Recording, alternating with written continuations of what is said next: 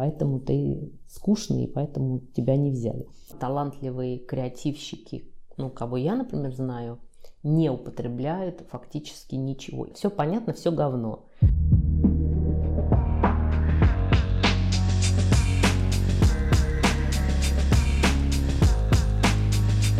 Всем привет! Меня зовут Ася, и это подкаста. Проект, в котором мы разговариваем с рекламщиками не только о рекламе.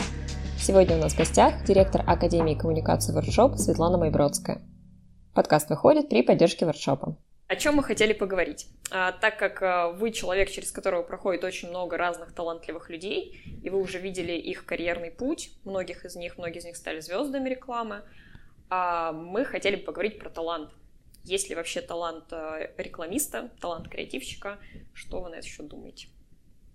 Есть талант, и мне иногда кажется, что у меня внутри есть какой-то, э, ну, есть, не знаю, такое понятие типа магнитное поле, там, э, людей бывает, что часы начинают врать. У меня, кстати, часы механические в какой-то момент начинают ломаться. На вас. Да, на, нам, поэтому я давно уже перестала ими пользоваться. То есть я могу только с батарейкой пользоваться. Вот. Ну, то есть, наверное, что-то есть, э, потому что не зря люди говорят.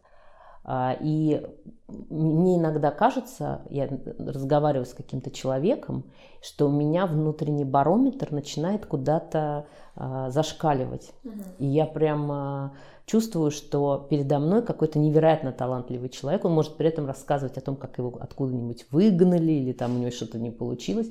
Но я вот прямо ощущаю какой-то а, не знаю, энергетику или, или что-то, что в этом человеке присутствует. То, что позволит ему потом действительно стать каким-то очень известным. Угу. Ну вот, например, был такой случай, ко мне подошел а, на кампусе Эдисера а, парень, сказал, я хочу показать вам свое портфолио. Вот, и я стала значит, смотреть его работы, а, спрашивать там, ну, где он учился. Он сказал, меня выгнали из художки. И вот в этот момент я там очередную посмотрела его работу и поняла, что это, конечно, невероятно крутой там, художник, там, не знаю, дизайнер, вот. Но это был Марат Шакиров, он сейчас а, работает в Marvelous, и, и у него свои есть выставки, которые он а, проводит даже за пределами России. Но вот я помню, как вот у меня вот этот барометр, а, в общем, сработал, да. А как вот, допустим, вы смотрите на человека и вы понимаете, ну, условно, если он не показывает свое портфолио, а просто вы на него смотрите, вы понимаете, что он, да, творческий, но как, как ему понять, в чем именно он творческий? Просто у нас были вот такие истории, что приходят студенты, и они говорили, что вы им помогли понять, на какой факультет им пойти. Ну, то есть, как вы это понимаете, ощущаете? Как вы это делаете? А, ну, есть такая американская теория целеполагания – мне кажется, что проблема ну, нас всех, э, э, людей, ну, что мы слишком люди, и мы как-то очень э, закапываемся в ну, мелочах и каких-то тактических э, событиях, и, э, как говорят, лицом к лицу лица не увидать, большой видится на расстоянии. То есть э, получается, что чтобы понять себя, надо немножко как бы расслабиться и немножко с высоты или там, не знаю, как-то не, не анализируя мелочи, попробовать понять главное. А главное, в принципе, вычленяется, если задать себе такой вопрос, например, э, что ты будешь делать там через пять лет или что ты хочешь. То есть любой вопрос, который убирает вот эти вот сиюминутные мелочи, э, точнее любой ответ на этот вопрос, он позволяет э, убрать лишнее. И вот ну, я обычно задаю такие вопросы, когда мне человек что-то отвечает, я уже начинаю понимать, э, к чему он стремится. И таким образом можно подкорректировать, э, там, что он хочет. Ну и дальше мы просто разговариваем, но у меня э, всегда есть внутреннее ощущение, что я сама не должна никуда человека не подталкивать, там, не уговаривать. То есть я просто должна ему задать вопросы, на которые он, ответив, сразу ну, уберет лишнее. А вот сами вы свой талант как определили? Ну, то есть себя самого нельзя же как-то объективно оценить. Я, честно говоря, ничего никогда не искала. Просто с детства учила всех и вся. У меня просто вот э, такая была даже игра в куклы. То есть я, я их не пеленала, я их там не кормила, я их учила, я их сажала. И, значит, дальше просто ну, что-то рассказывала из того, что сама знала. Потом у меня появился брат э, младший, и я стала учить его.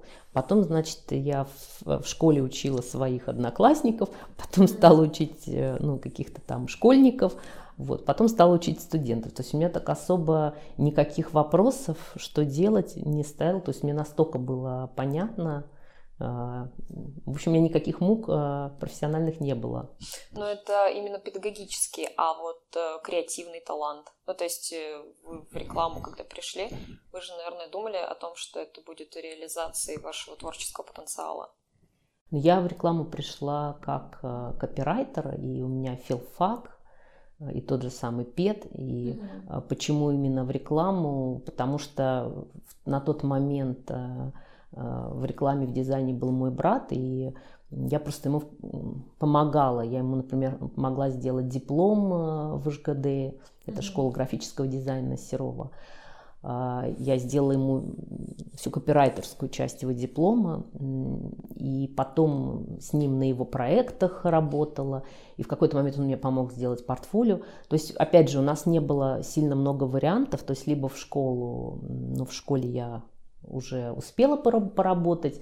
А если что-то искать интересное, то вот вариант был только рекламный, потому что ну, был он, и он мог подсказать и мог мне помочь туда прийти. На самом деле в BBD я рвалась благодаря работам э, Андрея Млинского. То есть я видела э, его слоганы для Икея, для Сникерса. И вообще так как-то складывалось, что то, что мне а, нравилось и то, что меня вдохновляло, это было сделано, можно сказать, одним человеком, Анном Милинским в BBDO. Я в какой-то момент просто перестала уже, опять же, задавать вопрос, какое агентство я хочу после э, BTL. Просто у меня как-то сразу определилось, что э, есть BBDO, и мне туда надо. И опять же, никаких не было мук, то есть я спокойно стала туда пытаться прорваться. Вот. Мне сказали, какое портфолио туда нужно, Э, туда нужны ролики. Я сняла ролики и отправилась туда и попала. А работы Амлинского вы увидели еще до того, как задумались о именно видео? Нет, Конечно, да. да. Видео, а потом уже нет, нет, нет. Э, ну, их, их сложно было не заметить, потому что ну, самая, наверное, сильная реклама это была реклама Икеи, реклама mm-hmm. Сникерса.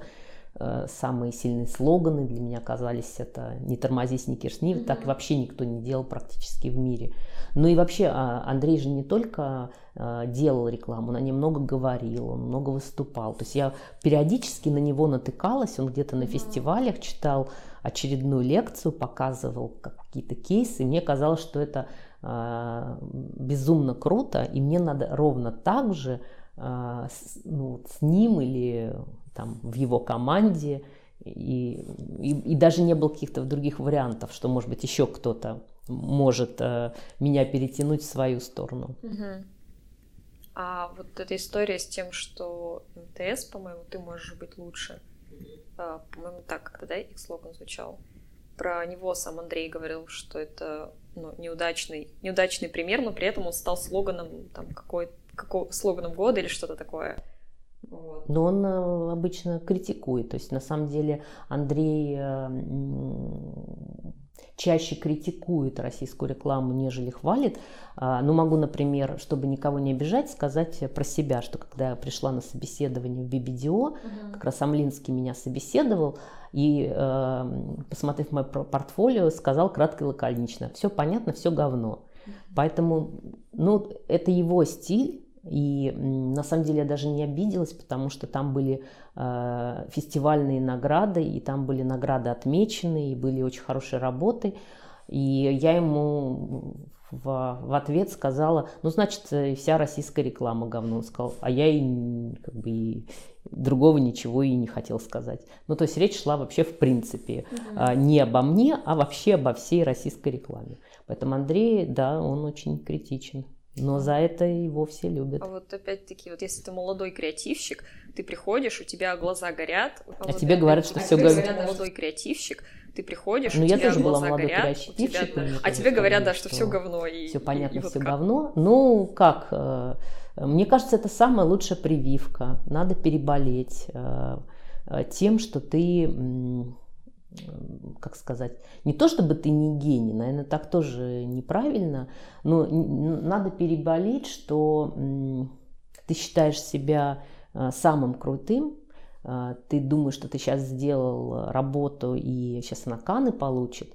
Вот надо как бы переболеть и стать более критичным к себе и э, вообще другие немножко критерии выстроить.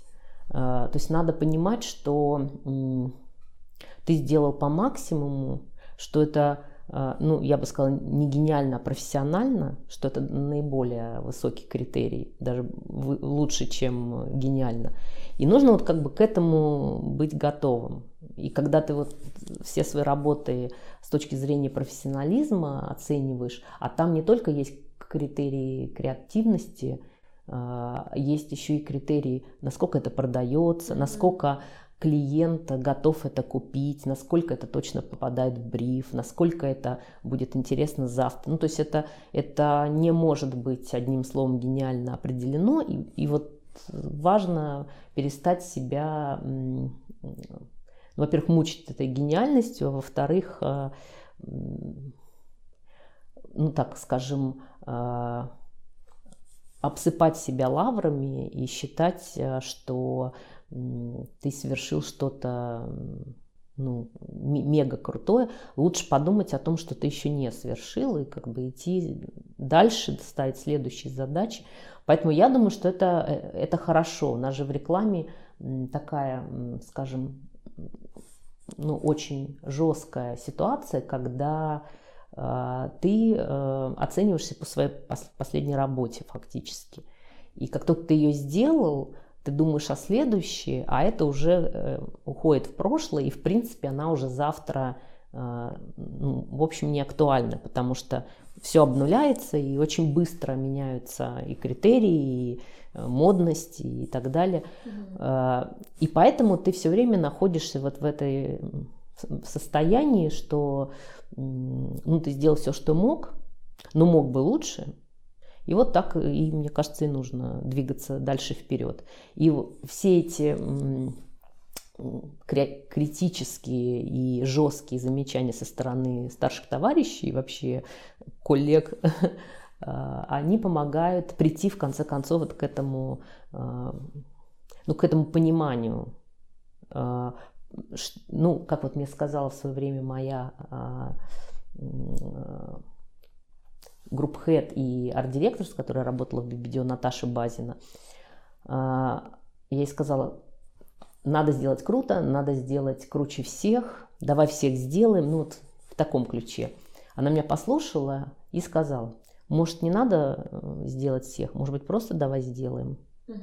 Но для Наташки, конечно, сделай это не просто сделай. Это just do it, это прям вот сделай так, чтобы самому было не стыдно, самому было понятно, что ты сделал лучше, чем а, мог, мог бы даже. И в этом смысле э, вот я сейчас, наверное, полностью с ней согласна, что вот это «сделай всех» — это какая-то суета-сует. Угу.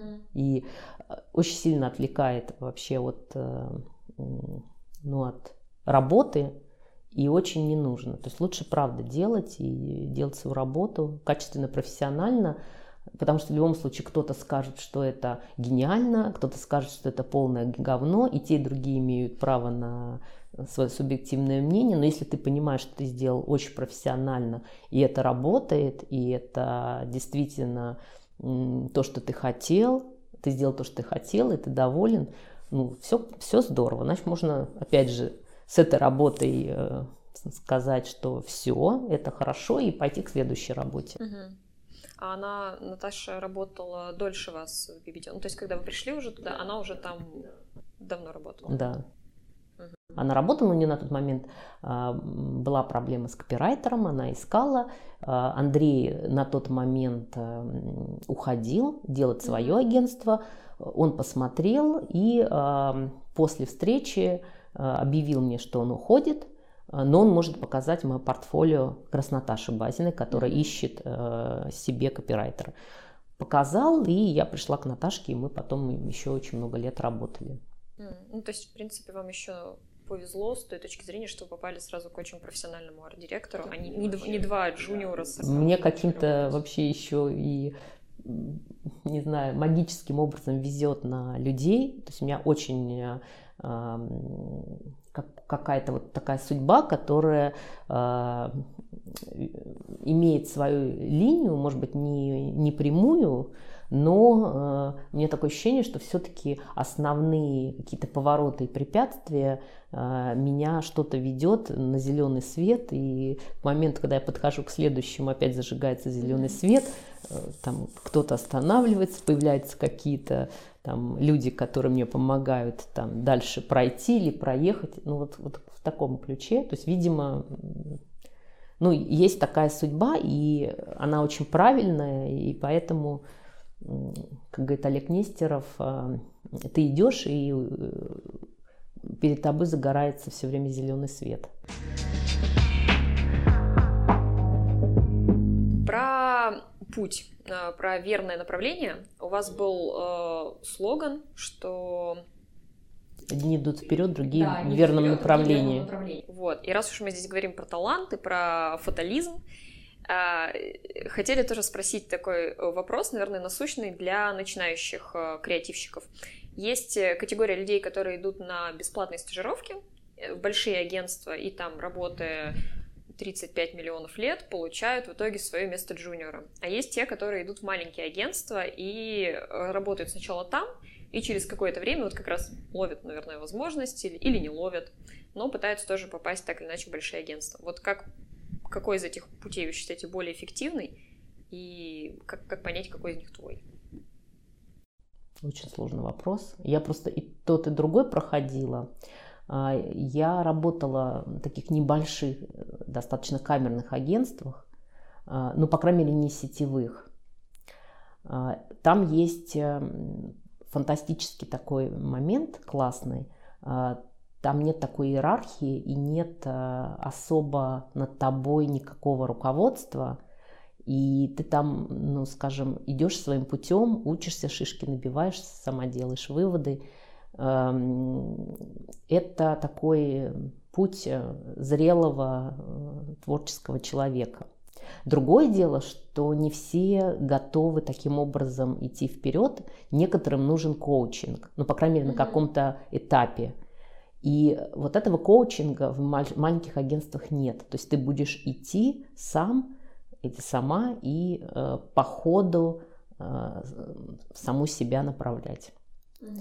Другое дело большое сетевое агентство. Там все выстроено, там на все вопросы есть ответы, там есть э, прекрасные э, там, креативные директора групп хеды, которые тебя направят, выберут из 10 вариантов там, один, скажут, как доработать там еще два, и э, продадут э, твою идею сырую клиенту, так что ты поймешь, что ты невероятно талантливый. Что юный Дэвид Дрог. Да, да. да. А, и в какой-то момент, э, ну, либо ты станешь тоже таким же групп-хедом, креативным директором, либо уйдешь оттуда, потому что уже сможешь самостоятельно ну, и себя вести, и других коучить и так далее. Mm-hmm. Поэтому здесь вопрос, во-первых, э, ну, опять же, характера и э, кто как работает, то есть кому как комфортнее, не знаю, кому как быстрее. А, у меня был такой, такое убеждение, что в маленьком агентстве э, я а, буду очень долго набивать шишки, и что я все время что-то делаю неправильное, и мне обязательно надо в BBDO, потому что там меня направят. И все мои шишки э, на этапе там, разбора полетов уберут, э, ну, может быть, сильно покритикуют, но зато я быстрее всему научусь. И для меня было очень большое откровение, когда я пришла в BBDO, пару раз послушала э, Игоря Луца, как он не знаю, комментирует, там, советует, как он отбирает. И я поняла, что я делала то же самое. Ну, плюс-минус, что это были вообще не шишки, что это просто такое особая, наверное, манера э, с моей стороны руководить командой, э, которая была там не диктаторская и не привычная в основном в агентствах, а там, скажем, э, более гибкая, такая более творческая. И вот, например, у Луца она точно такая же. То есть я, по крайней мере, нашла человека, который таким же просто способом руководит агентством. Мне казалось, что это э, абсолютно э, в моей версии неправильно. Но я увидела, э, что делает Луц Бибидио, и я поняла, что я зря ушла, что я зря так себя мучила, зря себя так ругала. Наверное, надо все-таки задать себе вопрос каждому, кто там собирается выбирать тип агентства, э, во-первых, эм, что ты хочешь, что ты глобально хочешь некую систему и такой, ну, все в одном месте, хаос, да, хаос в смысле дом, в котором ты можешь научиться всем сторонам там, бизнеса или рекламы, и посмотреть, как работают команды над глобальными проектами. Это дает такую школу жизни, э, и возможно, что ну, этой серии все и сразу, там системно разложить по полочкам, пройти пару лет эту школу, э, и после этого уже выстраивать э, некую систему в другом месте, там, со своей командой. Ну, либо тебе эта система в принципе э, не нравится, то есть тебе не нравится большая фабрика, не нравится большая структура, то есть тебя раздражает вот это количество людей и вот эта вот корпоративность, корпоративность и необходимость эм, всех подключать, со всеми согласовывать, и тебе нравится вот эта бутиковость, угу. и ты выбираешь ее, но в этом случае повторюсь, ты будешь идти своим путем, набивать шишки, и над тобой никого не будет. В этом абсолютно есть как плюс, так и минус. Поэтому люди, как правило, все-таки проходят и, и, и те, и другие варианты опыта, и потом э, выбирают что-то одно. То есть, как правило, все делятся либо на таких людей-сетевиков, либо на людей там, которым комфортнее в бутиках работать. Угу. Ну, то есть э, мысль в том, что пока ты не попробуешь и то, и другое, ты не поймешь. Ну, можно не пробовать, можно, ну, скажем, а, просто себя спросить, что ты хочешь. Некоторые понимают, что угу. вот они не хотят в сетевом агентстве работать. Некоторые, наоборот, хотят очень в сетевом и даже в конкретном сетевом, и даже у конкретного человека. Поэтому угу. А, есть те, кто понимает. Тот, кто не понимает, должен пройти тот и другой путь, наверное, и выбрать. Потому что это совершенно разные системы э, организации бизнеса. По поводу, вот вы говорите, понять, что тебе интересно, что тебе нужно, а вы говорили в каком-то интервью тоже, что у вас был большой курс э, психологии в университете. Ну, в принципе, как и в любом педагогическом университете. Я вот тоже выпускник педагогического. Я знаю, тоже было что... много, да? Да, да, у меня три года был тоже курс у меня четыре года. Ну вот. И а, это немножко затягивает всегда. а насколько вообще вы, вам это помогло а, в работе креативщиком? И насколько креативщикам действительно стоит изучать психологию, изучать себя и какие-то, может быть, приемы? Ну, во-первых, я хочу сказать, что психологические знания, ну, как теоретические, так и практические, это вообще нужно по жизни. То есть мы всю жизнь, мне кажется, ну, копим какие-то знания о людях, ну, то есть это может быть и какие-то узкие знания там про наших близких, ну, понятно же, чтобы, э, чтобы нормально воспитывать ребенка, надо там, хорошо понимать, э, какой он, там, э, каким образом можно там, его или заставить, или уговорить. То есть кого-то можно там по-хорошему, кого-то логикой, кого-то еще как. Это психология, и она нужна просто каждый день. А, и мы ее копим. То есть с возрастом, конечно, вот эти вот знания, которые мы ну, встречаем и которые через нас проходят, мы их просто так в копилочку собираем, и с каждым годом нам все как-то ну, спокойнее, легче там, с людьми и со своими близкими. Другое дело, что институт дает тебе системные знания по психологии, а, и ты их можешь просто не увидеть в там, повседневной жизни. Mm-hmm. Вот. И, наверное, вообще неплохо бы почитывать что-то по психологии или каким-то образом просто все равно этим интересоваться, потому что ну, наша профессия а, обязательно связана с по крайней мере, с психологией групп. То есть без этого инсайт нельзя понять, без этого а, нельзя иногда даже текст написать, потому что он должен попадать в инсайты, там, в психологию потребителя. А, поэтому мне кажется, что это вот те знания, которые, если они есть в институте, они пригождаются, если их нет в институте, неплохо бы их а, добирать уже. Добирать. А, ну, можно слушать кого-то, просто слушать какие-то отдельные темы, особенно если у тебя конкретно с этим связан там проект. То есть у тебя там, допустим, детское, ну вот послушать какого-нибудь детского психолога, ну хорошего. Если у тебя там подростки, то обязательно надо слушать а, ну, какую-то соответствующую тему про их психологию. Я помню, однажды наткнулась на такую э, очень классную вещь, которая мне сразу вот просто один маленький кусочек лекции мне объяснил вообще все мои проблемы с а, подростками, как ну, в своей жизни, так и в принципе в, в работе. Оказывается, у подростков ну, есть такая манера на все отвечать либо белое, либо черное, либо да, либо нет. Mm-hmm.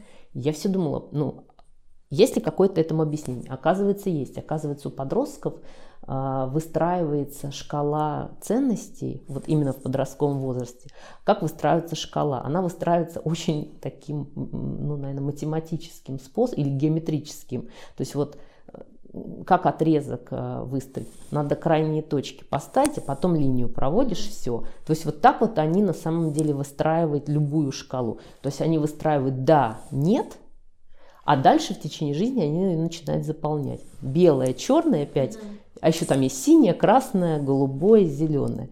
Меня это вообще просто потрясло, потому что э, это прям полностью объяснило вот эти все э, взбрыки и ну вот такие однозначные а, с плеча ответы на вопрос тебе, ну, либо типа отстой, либо круто, и типа третьего не дано. Почему не дано? Потому что вот у них ну, такой возрастной период.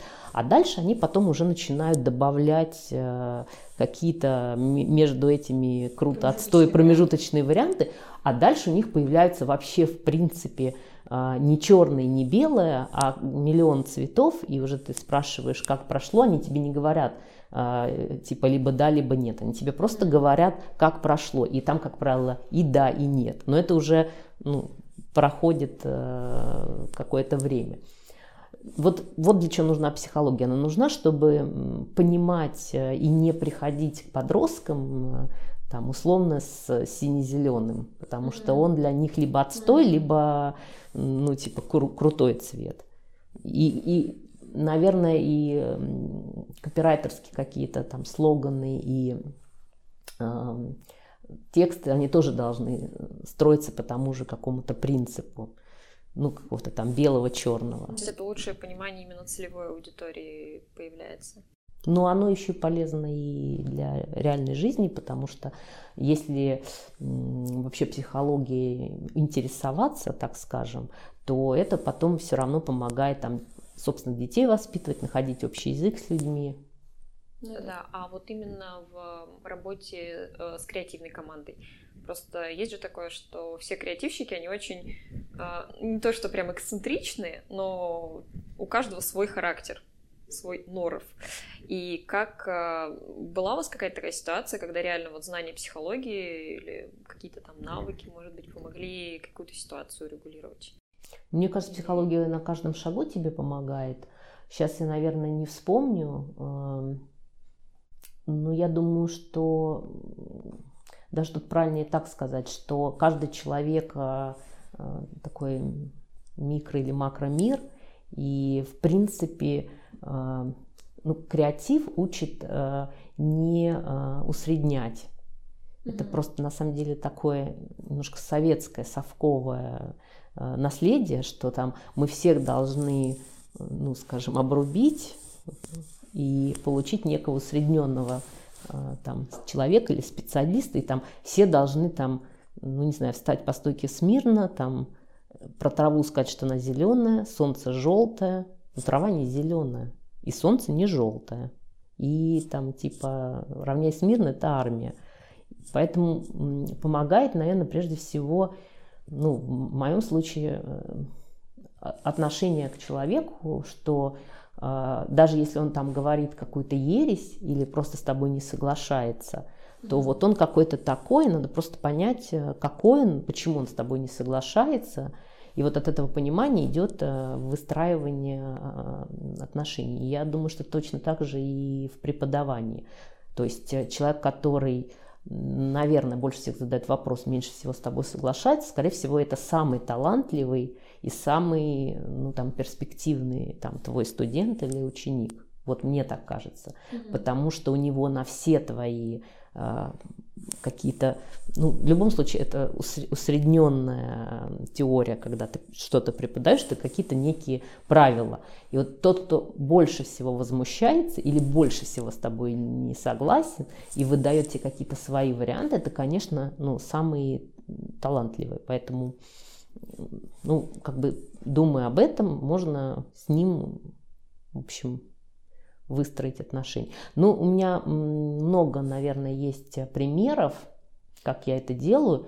А, ну, я в первую очередь разговариваю с человеком и говорю ему, что то, что он придумал, это очень классно, объясняю, почему это классно, а потом очень вежливо прошу сделать, как я, я просила, потому что это еще один просто для него ну, челлендж там. Ну, то есть, как он хотел, он сделал, я, собственно, оценила. Дальше попробуй сделать, ну, как я предложила, и мы посмотрим, э, что еще получится. Обычно получается тоже очень интересно. Человек понимает, что ему тоже предлагали какие-то ну, интересные вещи. Вот. Но подход дает возможность не, не загонять э, его в тупик, когда ну, типа, он, он тебе должен, потому что, ну, он у тебя учится, а ты его там преподаватель. Угу. Мне кажется, что это такая ну, это вот нечестная история. Преподаватель, студент или там начальник, подчиненный. А если это с позиции того, что вы условно работаете в агентстве вместе, вы примерно на одном уровне, и, допустим, вы понимаете, что вот эта проблема, она, ее нужно решить вот таким образом, а человек с вами кардинально не согласен. Вы будете его как-то условно обрабатывать, додавливать, еще что-то делать, но чтобы результат был все-таки таким, каким вы его видите? Ну вот у меня Наташа Базина, которая была моим арт-директором и групп-хедом, то есть она фактически была и моим партнером, и моим начальством. Угу. Она а, имела такую потрясающую черту, а, если я не соглашалась и долго пыталась ей объяснить, почему я не согласна, она в какой-то момент просто пыталась понять, что же я так занудно ей объясняю, или чем же я так недовольна.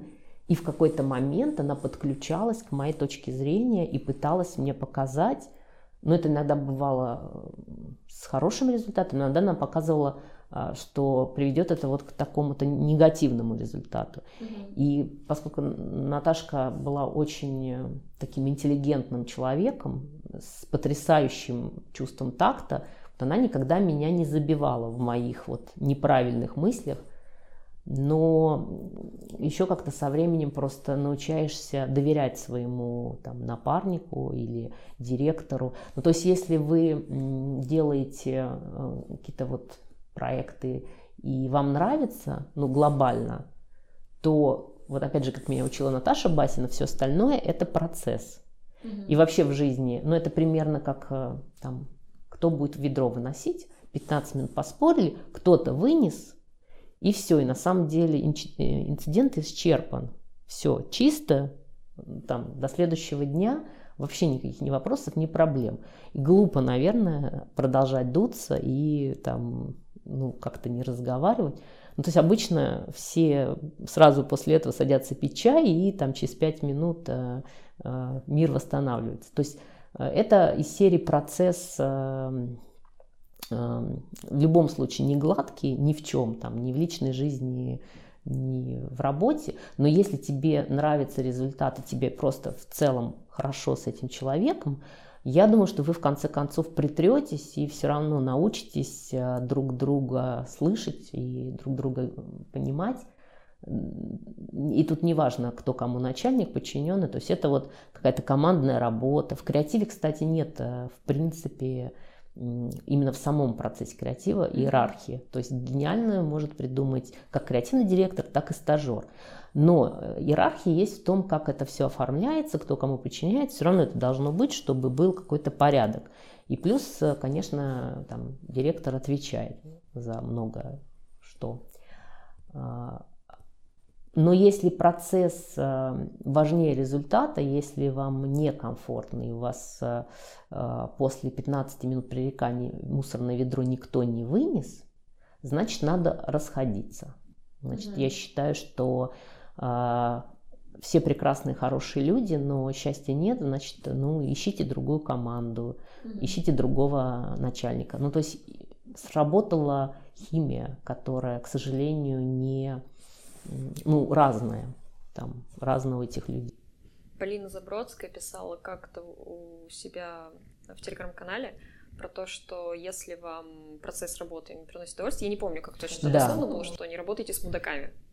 А э, Луц говорил, Луц говорил BBDO, что если ты не полюбишь этот геморрой, тебе не будет в кайф и от э, того э, результата, который в конце будет. То есть тебе нужно любить вот этот процесс, то есть mm тебе нужно любить вот этого человека, или там ты должен любить это агентство, этих людей, и все вот эти мелочи, вот эти процессуальные мелочи, они должны потом перемалываться. Вот как есть фраза очень известная, все перемолится, перемелится будет мукой, нет лучше мукой. Угу. Ну, то есть пусть даже больно, пусть, э, ну, как бы с какими-то сложностями, но на самом деле ты любишь за сложности свою работу, там, свою команду, там, свои проекты. А, но если ты их не любишь, то есть тебя именно напрягают вот эти мелочи, значит, надо менять. Ну, вот, просто агентство или просто команду. Угу. Или в себе что-то менять. Возможно. А вы как-то изучаете предварительно клиента, с которым вы встретитесь, ну вот именно по психотипу? То есть, допустим, узнаете там условно других людей, он там холерик, э, он... Я э, стараюсь, если я делаю какие-то свои проекты, э, пробрифоваться клиентам. То есть mm-hmm. тем, кто будет потом принимать решение. Ну, то есть сначала мне там присылают письменный бриф, но очень важно там по телефону или лично поговорить с тем человеком, от которого зависит судьба вот моего э, креатива, потому что то, как он отвечает, в принципе, мне э, о многом говорит. То есть что он скажет, сколько у него на меня времени, там, он спокойно или там раздражается после пяти минут. То есть, в принципе, это говорит о том, каким образом потом с ним э, взаимодействовать. И вообще они все очень, правда, разные. Ну, я, наверное, не так, как вот в этой концепции. Я сама себе не говорю, что у меня там логик или у меня там визуальщик. Но э, все равно, наверное, как-то подсознательно что-то там подстраиваю себе. Вот. Хуже, когда их несколько или там пять человек, и все разные, и, в принципе, они все имеют влияние. Ну, тут уже, как говорится, все равно ориентируешься на главного и как-то реагируешь на остальных там, по ходу. Угу. Думаю, что да, думаю, что здесь а, важно не себя, а, наверное, там каким-то образом э, выгодно продавать или наоборот э, убирать свои недостатки. А важно просто понять собеседника, потому что все-таки креатив делается не для себя, мы же не художники, а креатив делается для ну, там, аудитории, которую представляют вот эти вот э, люди. Угу. Поэтому, мне кажется, здесь не очень корректно думать о себе. Ну, то есть сосредоточиться больше. Ну, вообще мы ремесленники, да, мы же ремесленники, мы же не, не художники, поэтому художник, он самовыражается, а мы, как правило, всякие маркетинговые задачи mm-hmm. делаем. Вот про самовыражение как раз. Мы, когда готовились, мы решили прочитать все интервью с вами, посмотреть все, что вообще есть.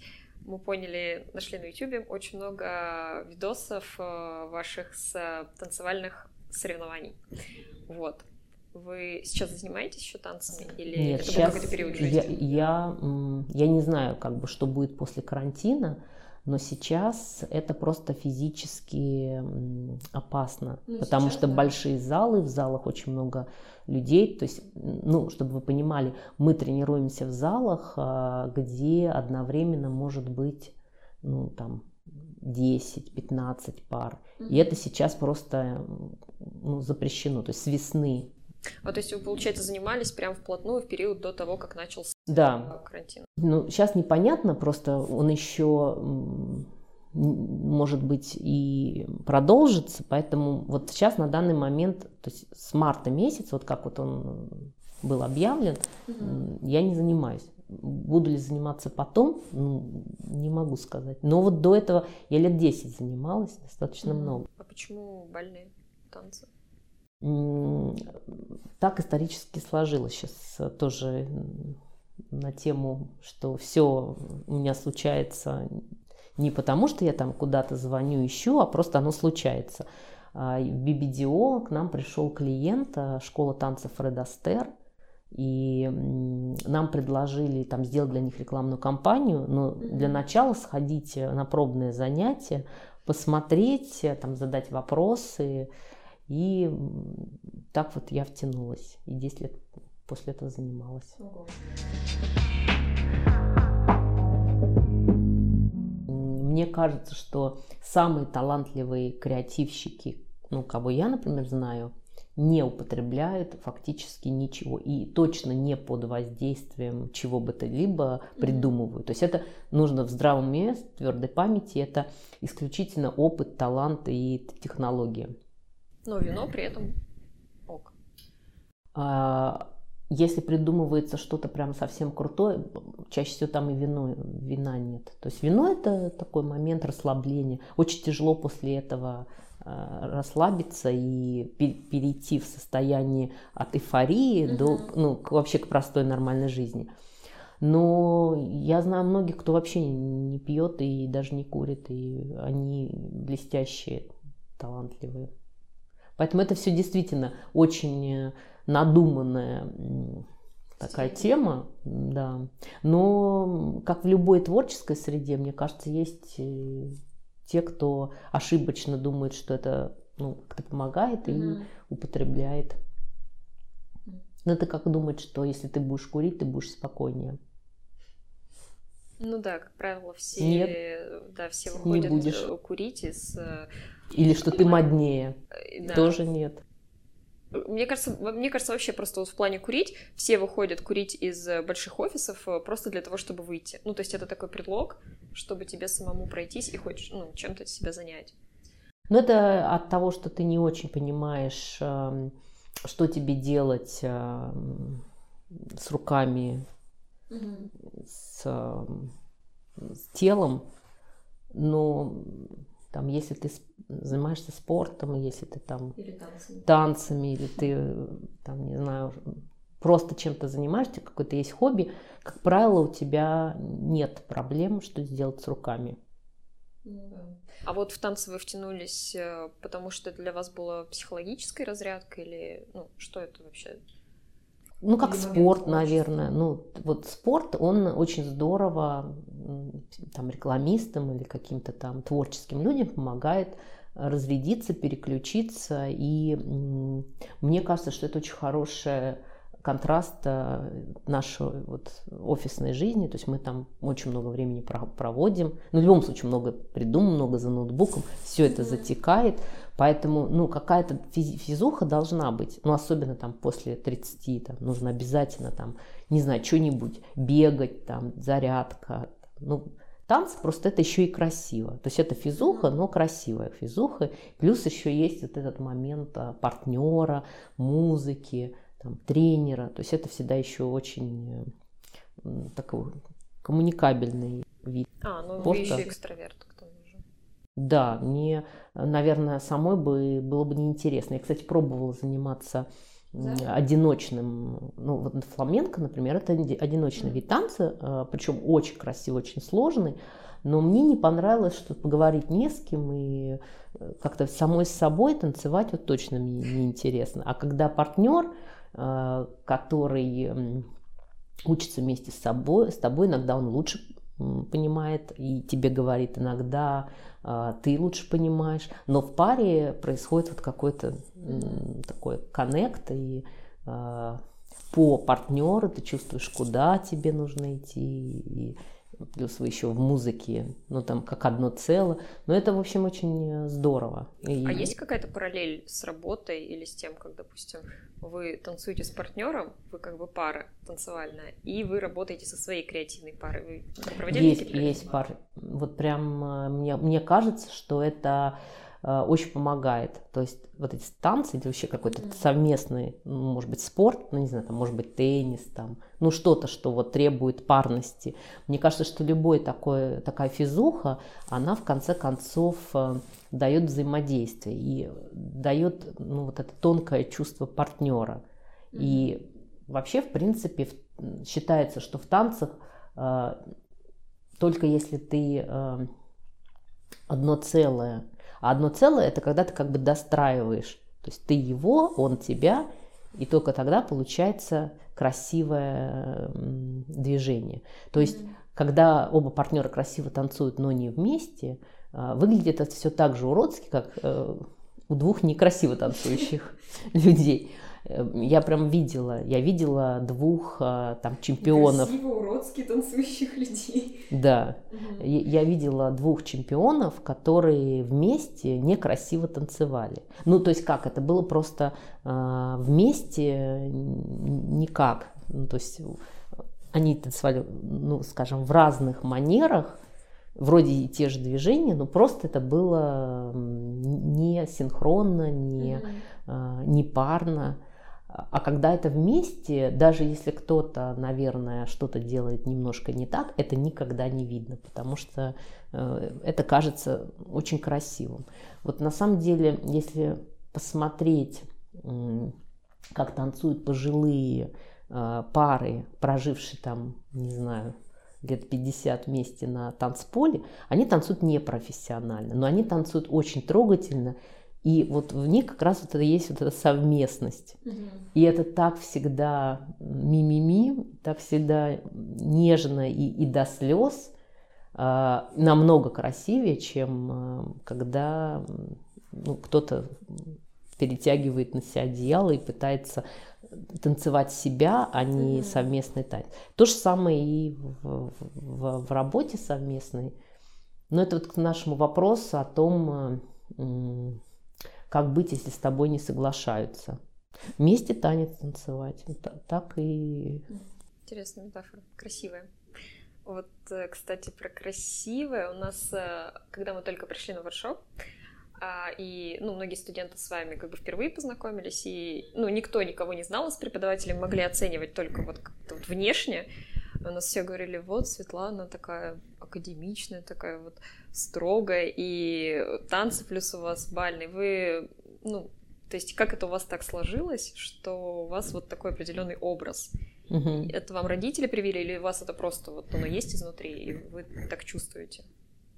Да, наверное, так, так чувствую. Ну, может быть, это еще идет от а, классической еще и там языка, все равно филология классическая ну, дисциплина. Да. Все равно у меня вот это вот э, язык, который будем говорить, э, все равно не современный. То есть русский язык, даже современный русский язык, он не современный. То есть он все равно был Пушкиным придуман. Но слушайте, уже так никто не, не одевается и не ведет себя, а тем не менее мы этим языком, то есть если это красиво на литературном языке, то это на языке Пушкина, ну, по большому счету. А это такая все-таки классика. А если современным языком говорить, то это, ну, в общем, видно, что такая немножко стилизация, такой больше стиль сникерса и там digital а, да, интернета. Вот. Но я туда не отношусь, вот mm-hmm. к, к этой, к счастью, к несчастью, групп, группе, да. У вас филфак. Но у меня, видимо, вся эта общая концепция обучения и жизни, она вот ну, больше в классике тяготеет. Вот это из-за филфака? Ну, думаю, что да. Из-за там круга, скажем, того, что я читаю, смотрю. Угу. Ну, я вот классическую музыку люблю, я люблю балет классический. Ну, то есть оно все такое вот примерно в этом крутится. А вот если выбирать между танцами, э, неймингом, ну, или райтерской работой, или проектом воркшоп, вот что у вас все-таки ближе к душе и что вам кажется больше про творчество?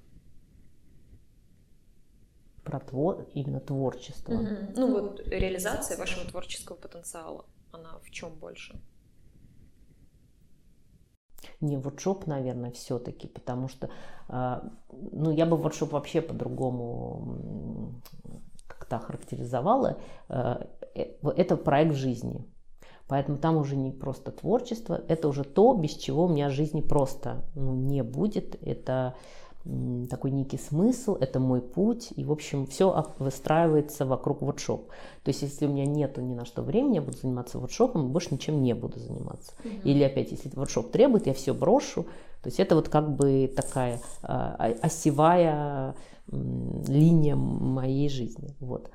А нейминг э, – это не про творчество. Э, нейминг – это про язык э, и поскольку языком я занимаюсь вообще с детства, очень люблю его, а, то это то ремесло, которым я очень хорошо владею. А, ну, мне интересно придумывать названия. И, в общем, получается, что это такая центральная, опять же, история, а, когда есть бренд, вроде есть понимание его, и еще пока ничего нету, ну, то есть он никак не упакован. Первое, с чего он начинает, это с имени. Ну, похоже, как вот ребенок родился, еще mm-hmm. он ничего не сделал, но его называют. И, в общем, получается, что от этого вообще все дальше зависит. То есть все дизайнеры и все рекламисты потом будут под это название делать следующие шаги, там, идентику, рекламу. Вот поэтому, ну, поскольку мне это все нравится, и Э, мне нравится, что это максимально кратко, то есть одно слово, и ты в одном слове всем даешь, э, скажем, указание, что делать дальше. То есть ты сформулируешь одним словом стратегию, э, по сути закладываешь все образы и коммуникацию. Мне вот это все очень нравится. То есть мне кажется, это такой высший уровень понимания слова, когда не много слов, а вот одно. Вот. Но э, это не значит, что там мне не нравятся сценарии там, и какие-то большие форматы типа романы и там, не знаю, э, повести. Просто мне кажется, что есть люди, у которых ну, это больше получается. Писать сценарии или писать романы. Ну, а если бы вот просто представим такую фантастическую ситуацию, вам бы сказали, вот а, выберите что-то одно, чем вы будете заниматься в своей жизни. Ну, воршоп. да? да, конечно, нет. Угу. Нейминг, он существует как э, профессиональная, э, скажем, деятельность, если есть время свободное от воркшопа. Вот так угу. это звучит. Угу. То есть, конечно, я могла бы сделать нейминговое или брендинговое агентство и, и даже сделать его, наверное, на там топовом уровне. Но э, вот просто заниматься чисто неймингом э, я бы не смогла. Ну, то есть у меня есть вот этот вот все-таки мой путь, э, который предопределен. И вот, вот, собственно, вот он э, и будет главным, мне кажется, всегда. А нейминг, он иногда он есть, иногда его очень много, иногда его нет. От этого, в принципе, ну, я как бы не страдаю. Угу. А вот воркшоп, он же ну, не только проект, но это еще и бизнес. И вы говорили как-то, что успешный креативщик должен всегда оставаться ребенком. Вот. А воркшоп это еще и креативный проект. Вот как вообще вместе могут уживаться креативность и вот этот инфантилизм, который присущий всем, наверное, креаторам, и ощущение того, что нужно все-таки делать дела, управлять как-то бизнесом, как-то это продавать, вот как это вместе можно соединить? Ну, мне кажется, детскость надо здесь все-таки с точки зрения взрослого человека а, определять. То есть, наверное, не очень хорошо, когда там 50-летний э, там, креативщик впадает в детство. Это уже немножко болезнь. Это уже другое. Это называется старческий маразм. Я думаю, что мы про другое. Детскость. Э, а, дети потрясающе креативные. Дети очень позитивные. То есть вот этого да-нет, который есть у подростков, у ребенка все-таки отсутствует. У ребенка все да, все прекрасно. И самая уродская лягушка – это заколдованная принцесса. И надо только чуть подождать или поцеловать ее. Ну, то есть вот эти все, скажем, детские мечты, дет, детское восприятие жизни – это такая потрясающая черта, которую, конечно, надо иметь. Или там как-то лелеять, или хотя бы пытаться ее так э, иногда в себе вытаскивать, именно чтобы не делать э, взрослый, серьезный, занудный пенсионный креатив. Угу. Вот. С точки зрения бизнеса, ну, мне кажется, это никак не мешает при этом э, быть взрослым, э, логичным и там зарабатывать деньги. Ну, то есть это больше, наверное, не детскость, а позитивное отношение. Это позитивное отношение. Но мне кажется, все равно детскость это не только позитивное отношение, это еще и какая-то яркость, это и э, вот, мне кажется, еще у детей такое восхищение, э, ну, не знаю, мелочью. Не хочу как-то это взрослыми какими-то грубыми циничными словами называть, но только ребенок может взять какой-нибудь листик или какой-нибудь э, там одуванчик, сказать, что это принцесса, угу. там, построить ей дом из тех же... Ну, то есть это, это не только про позитив, это про миры, это про ну, какую-то нестандартность. Угу.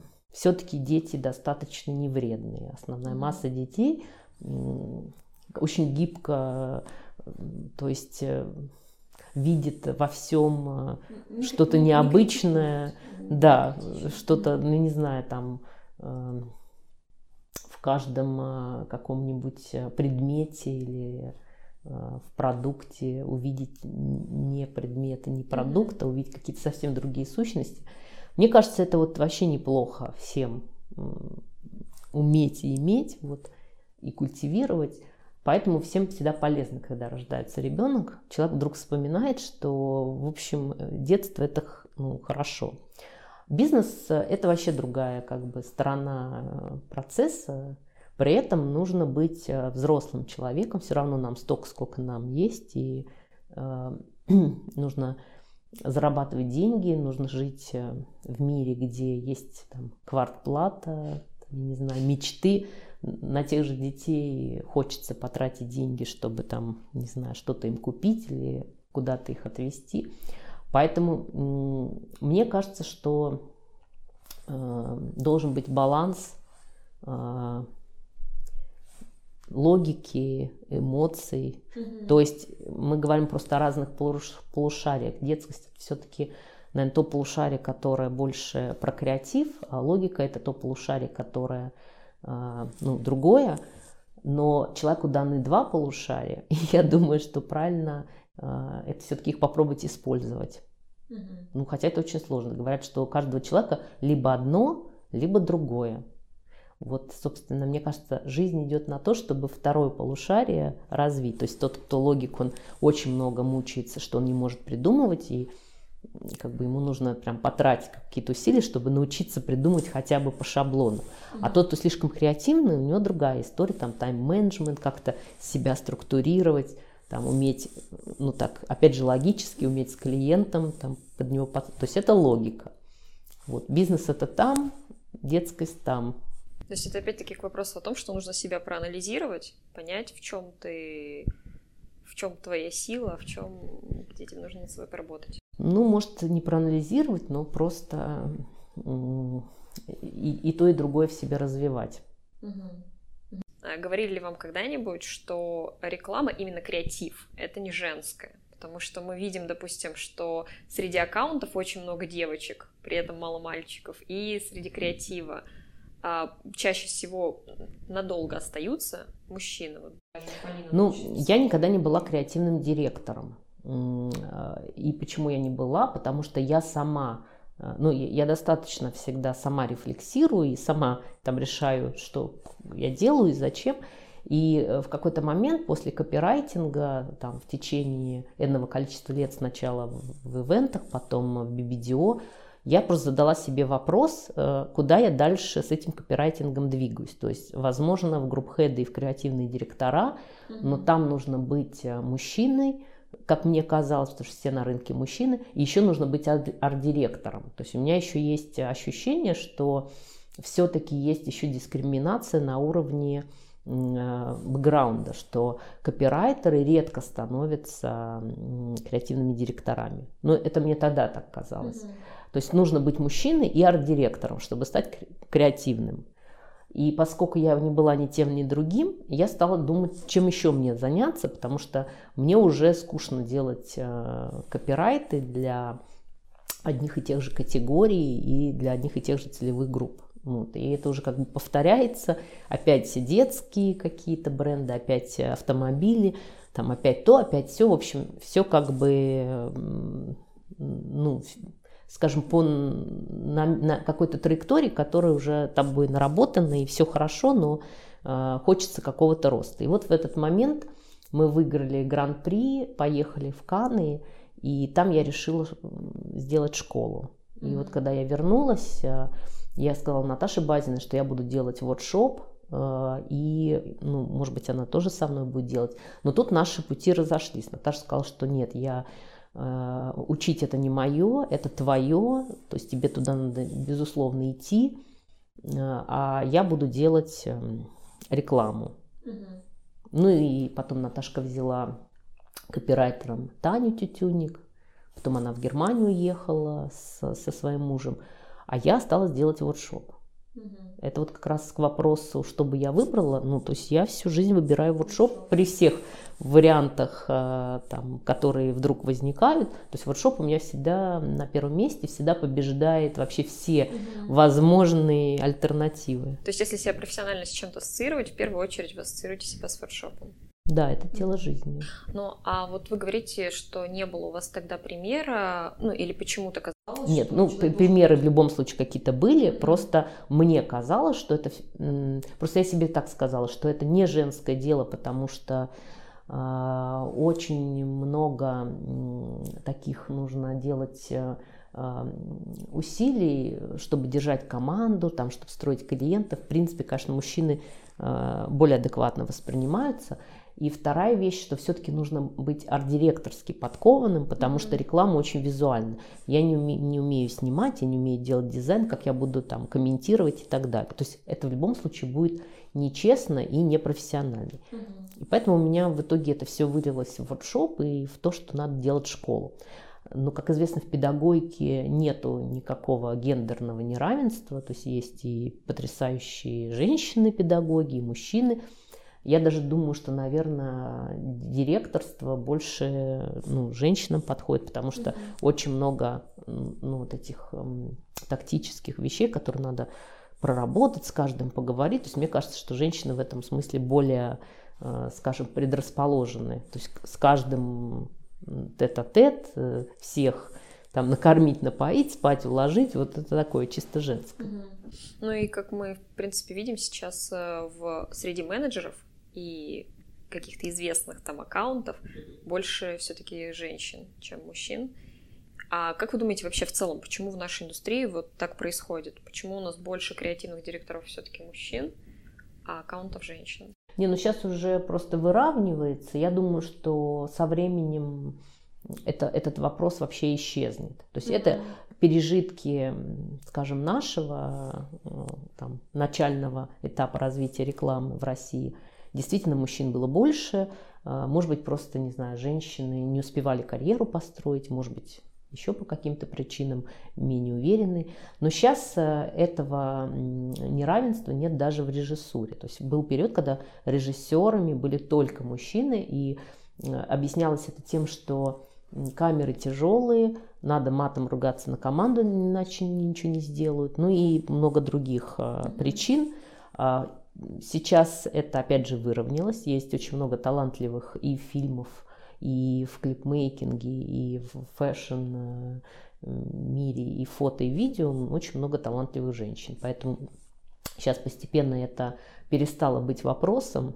И мне кажется, к моменту, когда вы там чуть-чуть поработаете и там дорастете до group head ов, такой mm-hmm. проблемы не будет. То есть кто хочет расти э, и быть руководителем, типа welcome.